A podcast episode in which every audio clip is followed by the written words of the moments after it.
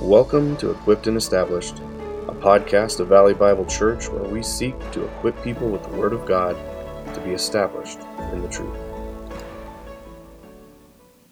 Hey everyone, this is episode 44 of the Equipped and Established podcast. Thanks for listening. Today's episode is part of our Q&A series where we answer questions submitted by our listeners. And this week we are looking at a question that has to do with the topic of the Holy Spirit. And so, specifically, the question that was submitted was the idea of being filled with the Spirit is nebulous to me. How do you do that?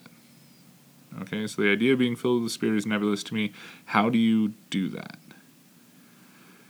And so, this is a great question for us to consider and to get some clarity on because I do think this is something that can be often confused or misunderstood and really misused in a lot of different ways. And so it would be helpful for us to kind of take a moment here in this episode and to consider what this means to be filled with the Spirit.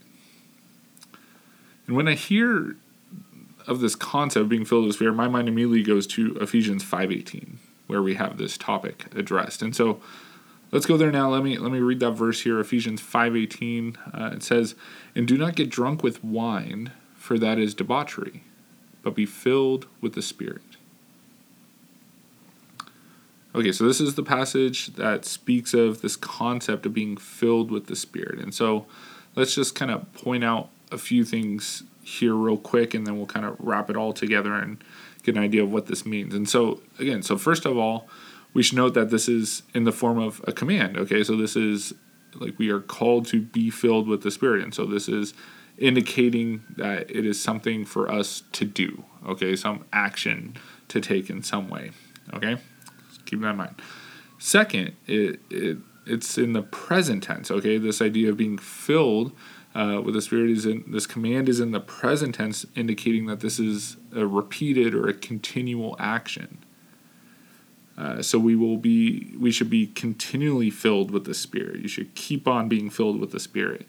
And so this is not referring to a one-time thing. And this is important for us to understand because this would then indicate that this uh, being filled with the spirit is different from like the indwelling of the spirit like we see in romans 8 9 or, or the baptism of the spirit in 1 corinthians 12 13 which are both one time events that occur when a believer comes to salvation. So, like at the moment you place your faith in Christ for salvation, you are indwelt by or baptized by, like kind of the same idea here, by the Holy Spirit. And so you now have the Holy Spirit in you. That is a one time thing and cannot be taken from you. Okay, so and so that's those are one time things but now here in ephesians you have paul talking to believers that already have the Holy Spirit in them, and he tells them to be filled with the Spirit. And so, and this is a continual filling, and so this is different from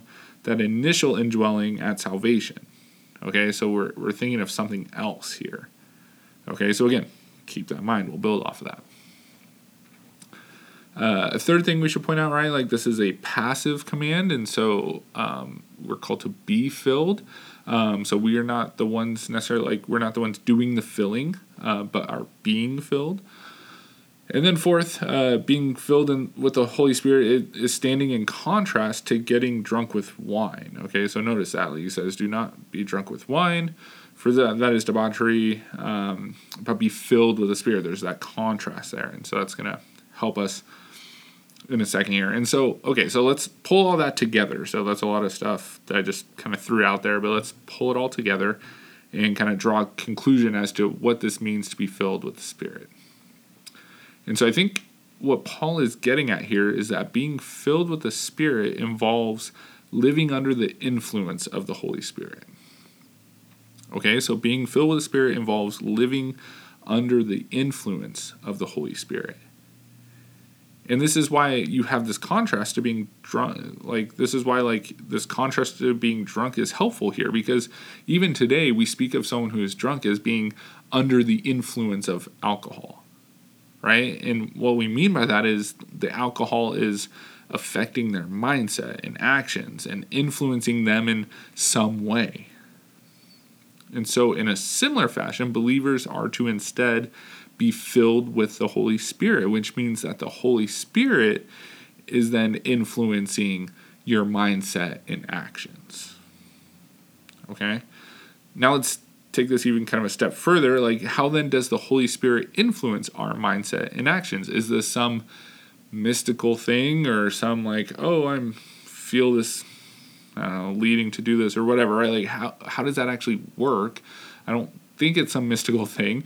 I think more so the primary way that the Holy Spirit influence our lives, including our mindset and actions, is through the Word of God, through the Bible. So if you are being filled with the Spirit, then your mindset and actions are going to be lining up with that of Scripture. And your life will look like what Scripture depicts the Christian life should look like. Okay, so one easy evaluation of whether you are being filled with the Spirit is does your life line up with what is taught in the Bible? Does your mindset reflect that of Scripture? Okay, that's a good indication that you are being filled with the Spirit. But let's keep kind of fleshing this out. Let's take this even a little further and uh, as to what like it looks like in more kind of specific terms of what does it look like to be filled with spirit. So again, take this nebulous concept that we can have and let's put some legs on it here and and everything. And so one of the first things we could do is well in Ephesians five we get a little glimpse into some of the outflows of what it looks like to be filled with the Holy Spirit. So let's go back to those verses and kind of read the following verses. So verse 18 what we read before and do not get drunk with wine for that is debauchery but be filled with the Spirit. And now look at these following few verses. Addressing one another in psalms and hymns and spiritual songs, singing and making melody to the Lord with your heart, giving thanks always and for everything to God the Father in the name of our Lord Jesus Christ, submitting to one another out of reverence for Christ. And so we get a little glimpse in there of kind of what being filled with the Spirit kind of leads to. We see like one, it leads to like worshiping the Lord in a, corporate setting, right? We're uh, addressing one another in the Psalms, hymns, spiritual songs, all that. But notice that's like with your heart. So it's also worshiping the Lord privately in a sense too, right? So there's this wor- a life of worship uh, that will be corporately with other believers, but also privately that it's you, right? Like genuinely worship the Lord. Uh, we see that being filled with the Spirit will lead to giving thanks to the Lord and continually giving thanks, as giving thanks always and for everything to God the Father. And so it would be a life of thankfulness. And then even verse 21 talks about another thing it leads to is to humble submission to others, that we would have a humble mindset that doesn't put ourselves above others. Okay? And so right away you have in Ephesians 5 just uh, again a further outflow of what that means to be filled with the Spirit. Okay? But I think we can also see a connection uh, between this idea, this concept of being filled with the Spirit, as well as you see kind of a related concept of walking by the Spirit or being led by the Spirit. And we see that in Galatians 5. And so let's go there and take a look at those verses, and I think this will help us even more to see what this looks like in our life to be filled with the Spirit, okay? So Galatians 5 16 to 23 says, But I say, walk by the Spirit, and you will not gratify the desires of the flesh.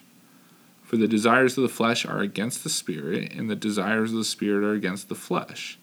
For these are opposed to each other, to keep you from doing the things you want to do. But if you are led by the Spirit, you are not under the law. Now the works of the flesh are evident sexual immorality, impurity, sensuality, idolatry, sorcery, enmity, strife, jealousy, fits of anger, rivalries, dissensions, divisions, envy, drunkenness, orgies, and things like these. I warn you, as I warned you before, that those who do such things will not inherit the kingdom of God. But the fruit of the Spirit is love, joy, peace, patience, kindness, goodness, faithfulness, gentleness, self control. Against such things there is no law. Okay. So so notice some observations there. So walking in the spirit or being filled with the spirit means first of all we we will not gratify the desires of the flesh or live lives that are characterized by the works of the flesh that we just saw kind of listed there. But rather, if we're walking in the Spirit or being filled with the Spirit, we will be seeking to obey the desires of the Spirit. And that will result in producing the fruit of the Spirit that we saw listed there the love, joy, peace, patience, kindness, all that stuff, okay? And so, again, another simple evaluation you can make to consider whether you are being filled by the Spirit or with the Spirit is does my life look more like the works of the flesh listed in Galatians 5?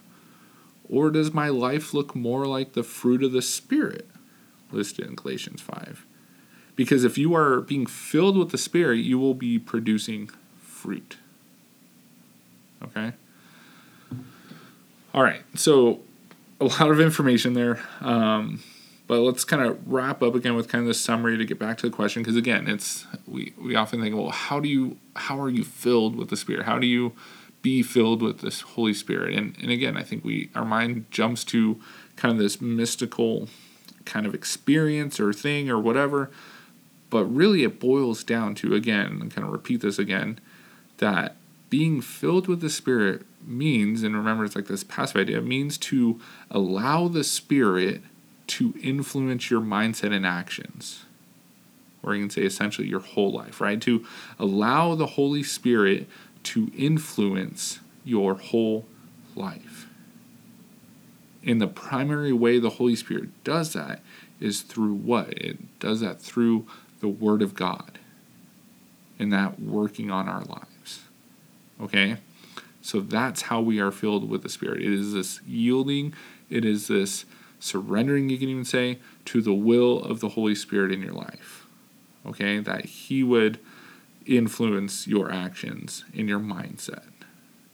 Not our own fleshly thoughts or all that, but rather He would influence it. The Holy Spirit would. And He does that primarily through the Word. Okay? And then we looked at some practical ways of what that looks like in our lives, right? What are some indications that might show if we are being influenced by the Holy Spirit or not. Okay? So hopefully that was helpful. Um, again, I know that was a lot kind of crammed in there, but hopefully uh, that gives some clarity there. And so hopefully this idea of being filled with the Spirit is maybe not as nebulous or vague, but hopefully this gives a little picture of um, what that actually means. And so, again, as always with all the questions, if uh, you want to ask follow up, please submit follow up questions. If that was unclear or you want more specific kind of things addressed or whatever, right? Like, feel free to ask follow ups and submit those, okay? But that's going to do it for today's episode. So we'll catch you all later.